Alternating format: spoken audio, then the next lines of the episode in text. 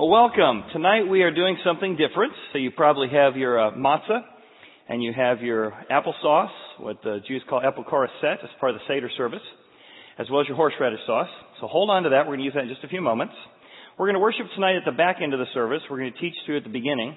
We're going to celebrate what's known as the Seder service, because in Mark chapter fourteen today, Jesus is going to participate in a Seder service, a Passover service, with his disciples. So instead of just teaching the passage, we're going to actually interact with the passage tonight. Now, to do that, we're going to set the stage, because Passover ultimately pointed back to the, the great deliverance from Egypt. So we're going to show a video clip to get us in the feeling for what happened back in Egypt, what the Passover was, what it meant, and the deep somberness of it. So some of the aspects of this video are a little graphic, only because we're reminded that God killed the firstborn of the Egyptians so that he could deliver the people from all the different gods of Egypt. So it's, it's about four minutes long. It's going to set the text and the context for what Passover is. But I do want you to know ahead of time, when we get to the place of seeing you know, Egyptian parents holding their children, we're going to be reminded just how somber and just the high cost of freedom that it took. So let's watch together. Let's begin. I'm going to begin us in prayer, and then let's uh, jump into the Seder service tonight. Father, we are so thankful for your deliverance. We are so thankful that we didn't have to pay the cost for our own sins and our own brokenness, but instead it was paid by your Son. And I ask tonight that you will turn the jewel of salvation in a direction we've never seen before, that we will be able to more deeply step into your story and understand that what you did then is what you're doing now. We ask these things in Jesus' name. Amen. Passover was one of the three feasts that were required in the Old Testament for the Jewish people to go to. Now, the synagogue came later, and you would have church every day, every week. But imagine when God first laid out the law, you only had to attend church three times a year. It was Passover, it was Pentecost, and the Feast of Tabernacles. These were times that you would interact and come before God, and tonight we're going to talk about Passover. It was a ceremony that dated back to Moses instituting it back in the book of Exodus. It was a time of somberness that they remembered that they were now free, but their freedom came at great cost, at great cost to the Egyptians, as God had to break the will of a hardened heart of Pharaoh. And for those who participated in the Passover feast, which were all the Jews, Jesus and his disciples as well, for, for centuries, for generations, Passover was a time to look over your lambs. Passover required you to look over your lambs, in fact. You would, in preparing for the Passover, you'd say, Passover means we need to go and look over our lambs. So you would go out, and your lambs represented your feast. It represented your financial. Uh, your lambs were your currency. They were your business. A small lamb would produce more lambs, which would be food, which would be your, your nourishment, which would be your wool.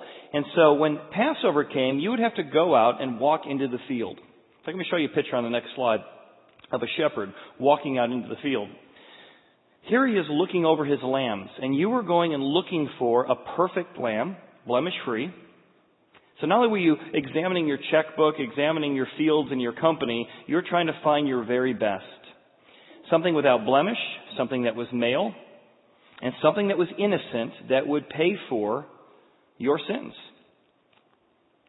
It's amazing that God put this in place, that we would constantly go back and remember that God was going to give us his best in the Passover by delivering us from judgment, and therefore our response to him was to give him our best. It reminds me a little bit when, uh, I guess about fifteen years ago, I remember Beth and I were really challenged by God to start giving a little more financially. So we were giving about two percent of our income, and we felt like God was calling us to move it up to ten percent. It was about the same time we were in our first house, we were going to do a, a remodel of our bathroom. And I had that struggle, and there's nothing wrong with remodeling your bathroom, but I really felt like God was calling me at that point to look over my lambs. And God was saying, hey, are you going to trust me for the future? Are you going to listen to my voice speaking to you? Are you going to examine your heart, examine your checkbook, and put me first in everything you do? And I remember looking back on that, wow, that was such a challenge. The amount of the remodel and the amount we were going to give was almost the same number. Now, the Seder service is what we now know as communion. My father took communion very seriously. When I was in sixth grade, he told me that communion was a time to look over your relationships. Do you need to apologize to anyone? Passover, or, or the communion time, is a time to look over your heart, confess any unconfessed sin before God. It was a time of examining your heart, as Paul would say, as you come to the Lord's table. Now, this all began back in Exodus. And in Exodus, we are told that they are supposed to find a lamb. As they looked over their lamb, they found their very best before God. And on the tenth day of the month, each man was to take a lamb for his family. And that animal, on the tenth day, would be brought into your house. And you would keep it there as your family pet until the fourteenth day of the month. Now, why would God have you do this? Because it's one thing to have lambs out in the field, but when you bring a lamb home where you're playing with it in your house with your kids for four days, it becomes a family pet. And when you have to kill your family pet, and you have to tell your kids that this pet lamb has to die because of what we've done, our self-centeredness, our unkindness, our ego, it felt very real, it felt very personal. And as you picked up this perfect lamb and brought it before God, the passage continues and says, part of the, the, the Passover service is that God commanded them to take the blood from this animal and to put it up on the sides and the tops of the door frames of the house. And they were commanded to eat bitter herbs. Isn't that a weird thing?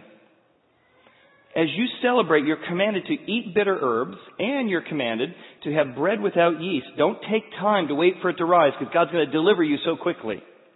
And when you go to eat it, be, be ready to go. Have your staff, have your coat. You're ready to leave, because that's how quickly the deliverance is going to occur. Your cloak is tucked into your belt, your sandals on your feet, your staff in your hand.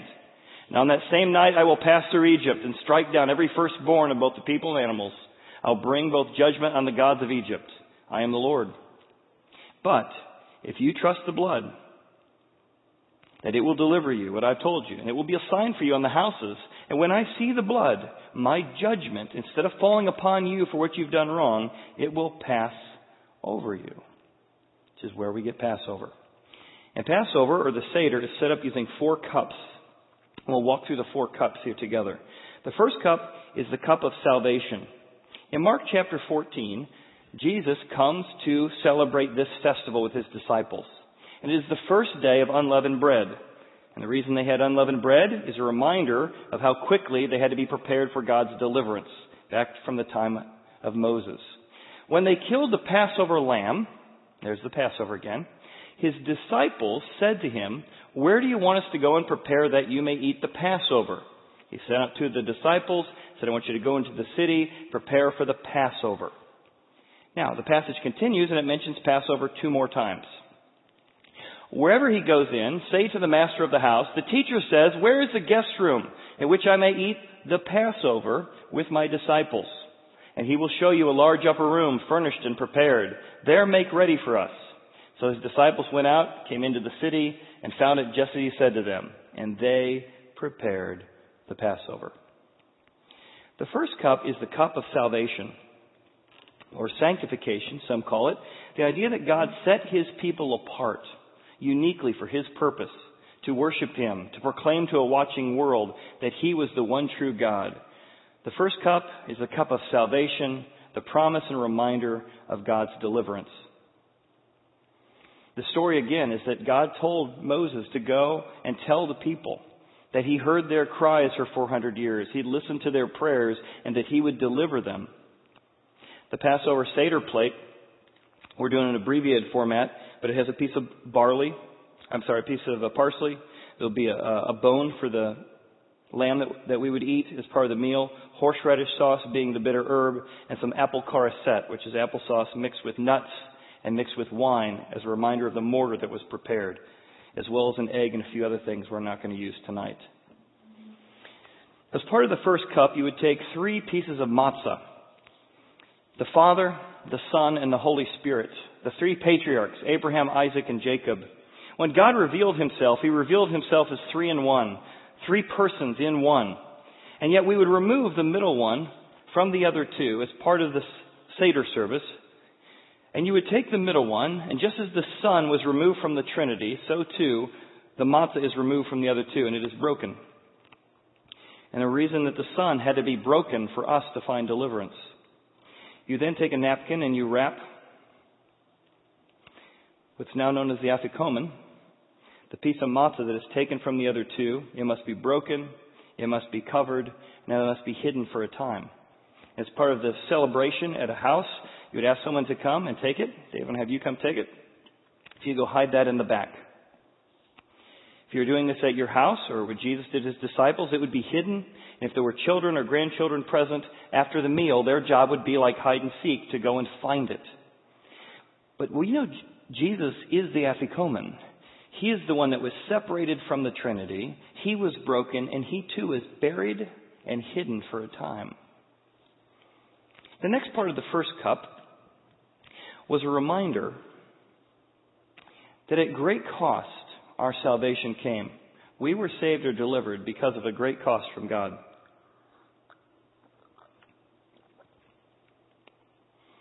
Everyone would then just take a piece of the matzah. You take one of the pieces you have. In a moment we're going to dip it. Before we do, I have some salt water here. The salt water is a reminder of tears. For four hundred years, the people called out for bondage. They called out for God's deliverance. They called out for God's salvation.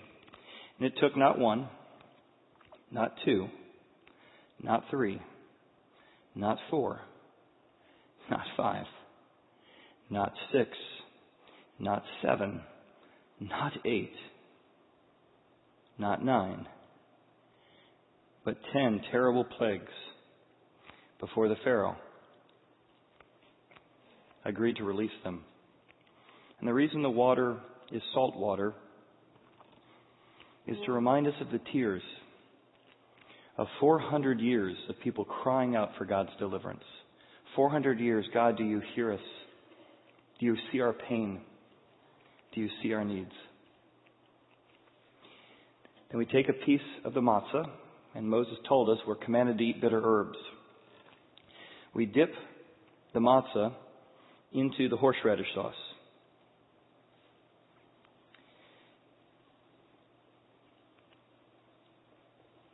As we partake of it, and I hate horseradish sauce, so this metaphor works great for me. For those of you who like it, the metaphor will be lost. God said, this is what bondage tastes like. This is what sin tastes like. Let's partake of it together. Oh God, we thank you that you are the God that commanded us to eat bitter herbs. Oh, that taste in your mouth. For God, this is the taste of unkindness. This is the taste of pride. It's the taste of greed. It's the taste of self-centeredness. When we are tempted to go back into a, a pattern that God has released us from, God says, do not want to go back to Egypt. Remember what it tastes like to be in bondage. And now you can break off or use another piece of matzah. Again, dip it into the bitter herb. And on top of the bitter herb, mix it with the applesauce. In my case, I mixed the apple charoset as a combination of apples and nuts and wine. This mixture was to represent the mortar, the bricks that were prepared during that time. And that the amazing thing about that four hundred years of bondage and bitterness is that through that, the sweetness of God's deliverance came. That God really does work all things together for good. That whatever bitterness, whatever challenges, whatever difficulty you're in, that God can take you out of bitterness and you can experience the sweetness of mercy, the sweetness of his compassion, the sweetness of a God who delivers us, no matter what we've been in bondage to. Let's partake.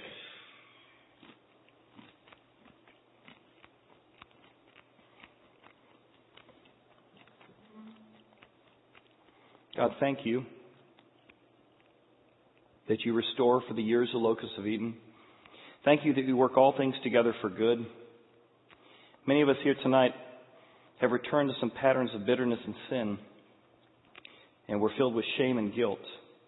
We have forgotten that you can deliver us.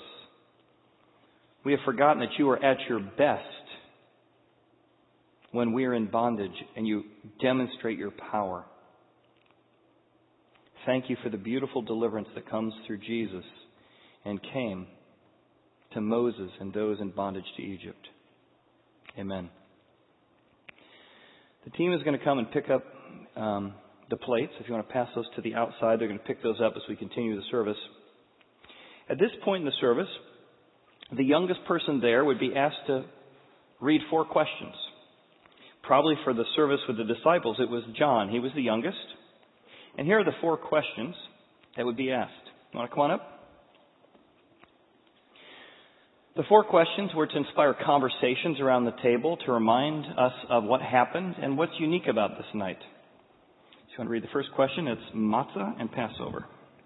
Why do we eat only matzah on Passover and not all kinds of breads and crackers like other nights?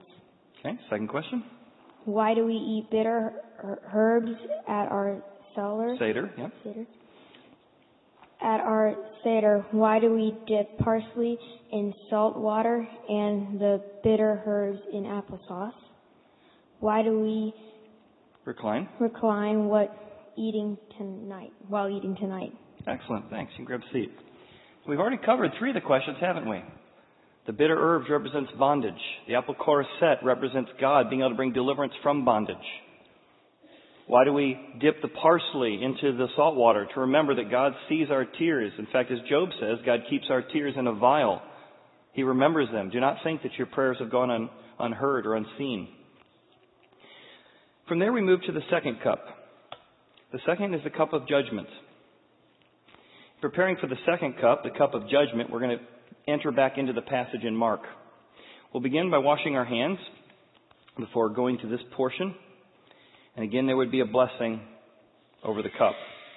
Father, we thank you that this cup of your judgment was poured out on the Egyptians and not upon us because of what happened with that perfect lamb. We thank you that your judgment was poured out upon the cross instead of us because of the ultimate lamb that was Jesus. We ask this in your name. Amen. We then partake of the second cup, the cup of judgment that we did not have to drink, because of the Lamb and because of Jesus. Now we jump back into the passage. And Mark, I want you to notice what's happening. Because we have not experienced the judgment of God, we are tasting of the greatest forgiveness in history. See, that evening, he came with the twelve. And now as they sat and ate the Passover meal, Jesus says, "Assuredly I say to you, one of you who eats with me will betray me." And that phrase was a quote from the Old Testament. It's like quoting a movie. Everyone immediately would have known he's referencing David and Ahithophel, which is back in Second Samuel. David was speaking of a best friend who had betrayed him when he used the phrase, "One of you who eats with me." That's why the scar was so deep. The stab in the back was so painful. It was one who eats with me that betrayed me. And Jesus uses this phrase to say, "One who eats with me will betray me." And they began to be sorrowful and said to him, "Is it I? Is it I?" He answered and said to them, "It is the one who dips with me in the dish." And we read that passage and go, "Oh, they're dipping together." Just as we just did, Jesus picked a piece of matzah. He dipped it into the bitter herb. And because he was sharing with the person next to him, at the same time they went to dip into the bitter herb representing bondage, Judas dipped in with him. And as they dipped into the bitterness of the bitter herb and the slavery, it's then he whispered to Judas, "It is the one who dips with me into the bondage of the bitter herb that will betray me." And as Judas took it back up to his mouth and began to eat and consume of it, he could taste what for generations had said, "This is what betrayal tastes like to God. This is why God's judgment is coming." As he sat up, maybe eating the bitter herb, still having that taste in his mouth, Jesus may have whispered over to him and given him one more word and said this in the passage. He says, "The Son of Man indeed goes just as it is written of him." This is part of the plan. This Passover feast pointed to what I would do. We are celebrating. Here's the map of why I came. But woe to him who eats of the bitter herb, who hardens his heart, for the Son of Man is betrayed. It would have been good for that man if he had never been born. Think of the consequences of what you're doing, Judas. And as you participate in the somberness of the Seder service, the Seder, the Passover, was like Jewish Passover. It was like Jewish Thanksgiving. It was a thanksgiving for what God had done in the past, which leads us up to communion. So I'm going to have the host team come forward, and they're going to pass out the cup and pass out the bread. But I hope that as you hold that cup and bread and we partake together, you'll see how it fits into the overall story of what God's doing here in the Seder service. Because at this point we move from the cup of salvation to the cup of judgment to what Jesus will call the cup of redemption. Now remember, for years, centuries, people have had cups. And the cup of redemption is always the third cup. But at this point, we would be eating our, our meal together. We'd be having roast lamb. We'd be participating. We'd be thanking like a giant Thanksgiving dinner. We'd be saying, wow, look at the food tonight. Oh, we're so thankful for what God did so many years ago by delivering us from bondage. And yet, you would actually not be ready to go out the door to eat this meal. You wouldn't even be seated like normal for this meal. You were told to recline for this meal. You might put a pillow down. And you were resting and, and laying down on the pillow as you were eating because you were not in a rush. God had already delivered us. We weren't in Egypt anymore. We weren't in bondage anymore. The reason you're told to recline at this meal is to remember that when you were in bondage, you could never recline. It was whips and bricks all the time. But because of what God did for us, because of the Lamb that died for us, we can now operate from a place of peace and rest because of what he did on the third cup. You'd finish the meal together and you turn to all the kids and grandkids and say, all right, hide and seek time. Go find the afikomen. And they might be running upstairs or downstairs, running around the house. And eventually one of them would come and they would bring the afikomen. You want to go get that for us? They would say, I found it, I found it. And would gather together because the afikomen would be used for dessert. As you ate and participated in the dessert of that which had been broken, taken from the other two, hidden for a time, would be returned.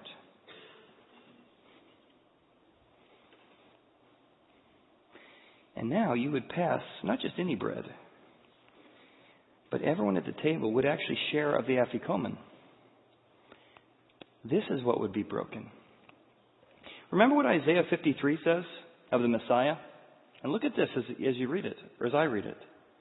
He was wounded. You see the bruises on the matzah? He was wounded for our transgressions. Another way of saying it is he's pierced for our transgressions. Look at the piercings. He was bruised for our iniquities. And by his stripes, see the stripes? By his stripes, we are healed. See, as Christians, we look at the Passover and realize it's not just the patriarchs, Abraham, Isaac, and Jacob. It was the Trinity. And one part of the Trinity was removed. He was broken at the cross. He was hidden away and wrapped for a time in the grave, but he was returned. And now Jesus would take the afikomen. He would break off a piece. He would pass it around. And each person would be holding on to the afikomen. And Jesus will say in the next part of the passage, this is my body. But before they partake, he would bless it. And as they were eating the Passover meal, Jesus took bread. He blessed it. He broke it. Now, what is the it he broke? The afikomen. He said, this, everyone take. Everyone take a piece. I give it to you. Eat. This is my body broken for you.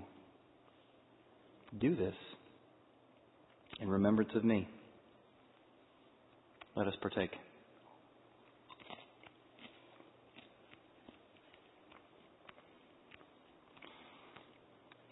Jesus then came to the third cup, known as the cup of redemption.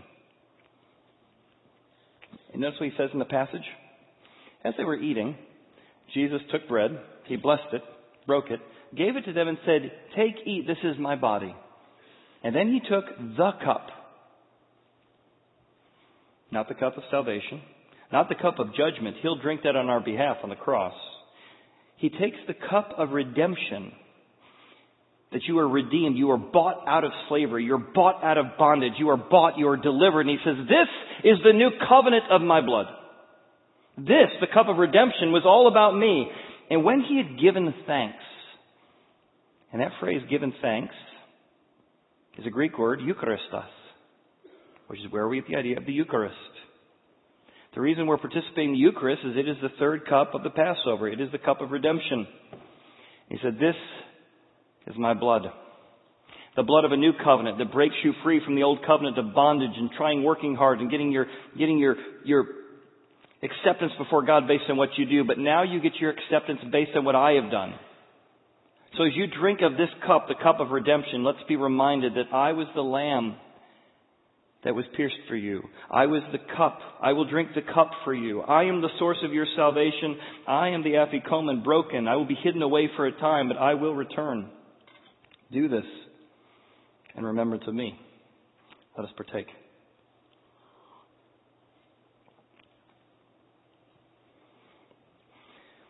I'd like the band to come up at this point, because after the meal, and after you partook of the cup, there was often a time of hallel, a time of singing, a time of worship.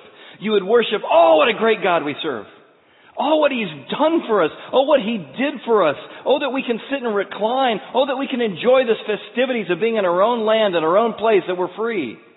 Let us, eucharistos, let us give thanks to our God for all he has done. And then they would participate in a song. We'll do it as a responsive reading, where they would say, you know, if God had just done this, it would have been enough. But he did more than that. And, and the leader would lead you in, "What about this?" And the, the audience would respond or sing back, "Dayenu, it would have been enough. Dayenu, it would have been enough." It was a way of reminding yourself of every blessing, every thanksgiving, every moment God had given to you. So I want to be the leader. I want to lead on what God has done. And then you can respond. I'll lead you with, "Dayenu, it would have been enough." I'll begin. "If he had brought us out of Egypt, Dayenu, it would have been enough. If he had executed justice, justice against the Egyptians, Dayenu, it would have been enough. If he had executed justice against their gods, Dayenu, it would have been enough."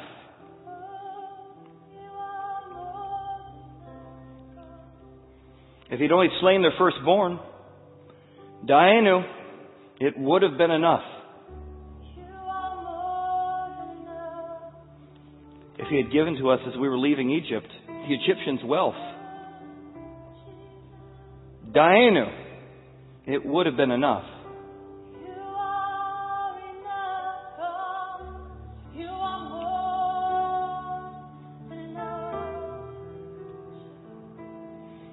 "If he had crossed us through the Red Sea and then destroyed our enemies right behind us, Dayenu, it would have been enough."